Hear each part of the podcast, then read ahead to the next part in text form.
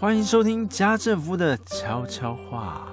这是一个把人生康庄大道活成曲折离奇、九拐十八弯后，突然落入婚姻、落入妻子和三个儿子的圈套，然后才遇见幸福的奇妙故事。嘘，小声。如果想遇见幸福，周围就必须保持安静，不然很容易错过家政夫的悄悄话哦。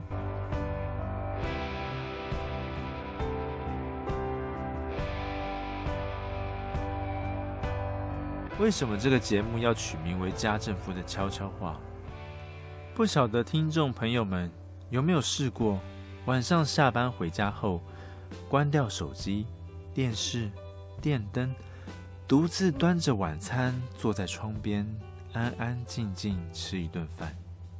相信我，当你开始练习以这种姿态缓慢下来时，会听见许多来自心底的悄悄话哦。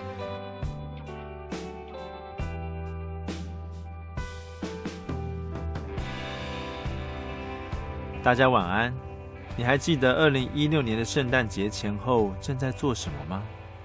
那时有一部评价蛮高的音乐电影《越来越爱你》正在戏院播放，而当时候的你正在谈恋爱，还是不巧圣诞老公公送来的礼物是张足球场上的红牌，意味着遭到驱逐、取消谈恋爱的资格，恢复单身。无论如何，家政夫还记得把《越来越爱你》的 DVD 借回家时，那天晚上和两个演员、导演、编剧、旋律谈了一场含泪微笑的恋爱。艺术家究竟是一种什么样的生物？家政夫有过好几次上班的公司倒闭，靠失业补助度日，在家等工作、找工作的经验。那段时间恰巧也是家政夫学习写稿、学习画赖贴图，在脸书上学 po 废文的时光。还记得妻子常常来问：“工作面试的顺利吗？什么时候开始上班啊？我打算下个月带孩子去哪里哪里玩，能麻烦你努力一点好吗？”就在这样的问话结束不久，健保缴费通知单来了。儿子的学费、学杂费、午餐费、才艺课程等等费用，也如青少年的头皮屑般翩翩飞来。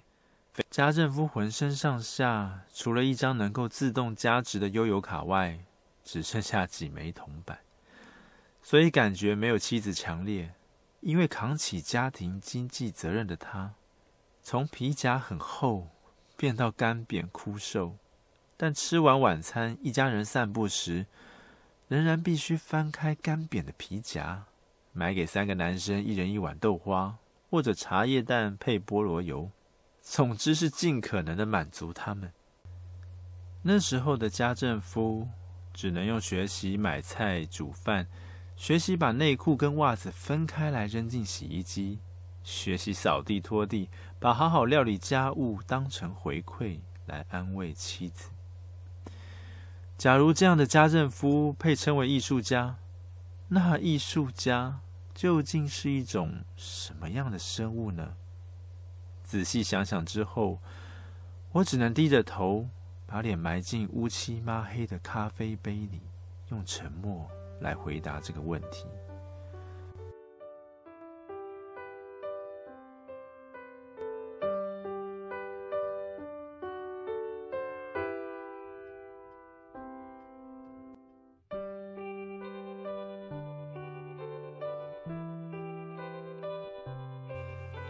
其实，艺术家一直都很孤单，他们就像是大自然中的某一类，适合独居，不适合群体。当所有人决定往东边移动时，他们会忍不住一直回头，甚至毅然而然的决定与社会脱节，不甩少数服从多数那一套。有时候，艺术家也像是过年鞭炮盒里被小朋友拿起来点火。却爆炸不了的奇怪东西，明明付了钱，里头也装了火药，却无法嘣嘣嘣在大家需要来点过年气氛时，娱乐一下。然后结果可想而知，这枚鞭炮会落在泥土地上，甚至被捡都懒得捡的扔着，让野狗踩过，让大雨淋湿，让阳光曝晒到外壳崩裂，甚至还可能遭到一坨臭屎狠狠覆盖。而就当艺术家和所有人背对着背，无法获得家人朋友认同，让整个社会批评成“你应该乖乖听话，你应该好好读书”。你应该放下坚持，你应该考虑其他人的感受，考虑整个社会，想想其他人是如何努力，才好不容易拥有现在的成绩。但你凭什么？凭什么天赋异禀？凭什么就是个与众不同的怪胎啊？还期待大家掏钱买单，欣赏你的白日梦？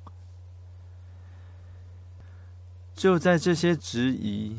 压得艺术家喘不过气、睡不安稳时，灵感便温温柔柔地拥抱过来，仿佛上帝的眼泪从几千几万英尺高、从三度四度空间的位置，轰的一声，撞开所有干扰，唯独对艺术家说：“绽放吧，因为我所创造的生命必须各司其职，而你们就是某种。”类似神的生物，可以像我一样，将平淡无奇描述成活泼生动，让人看了还想再看，听了还想再听，唱了还想再唱。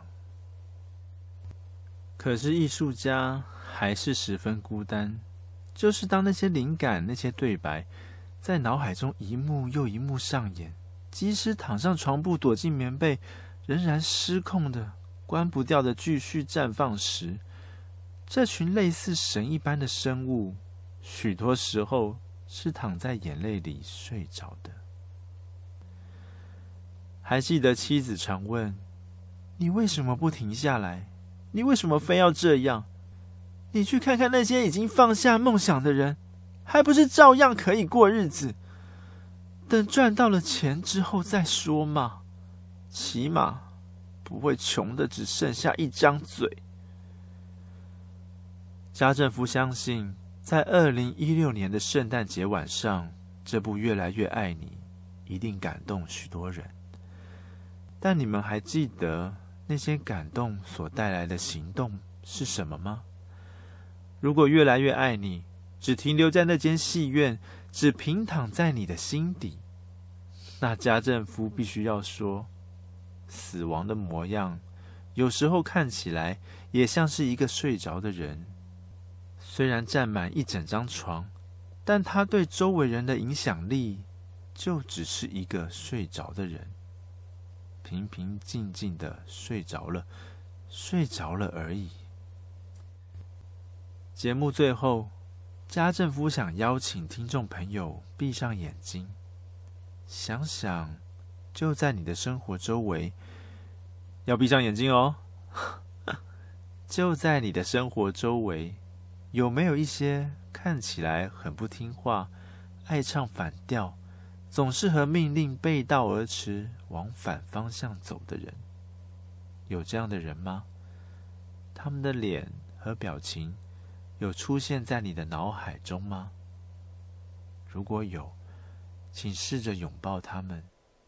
因为即使是刺猬，也需要爱。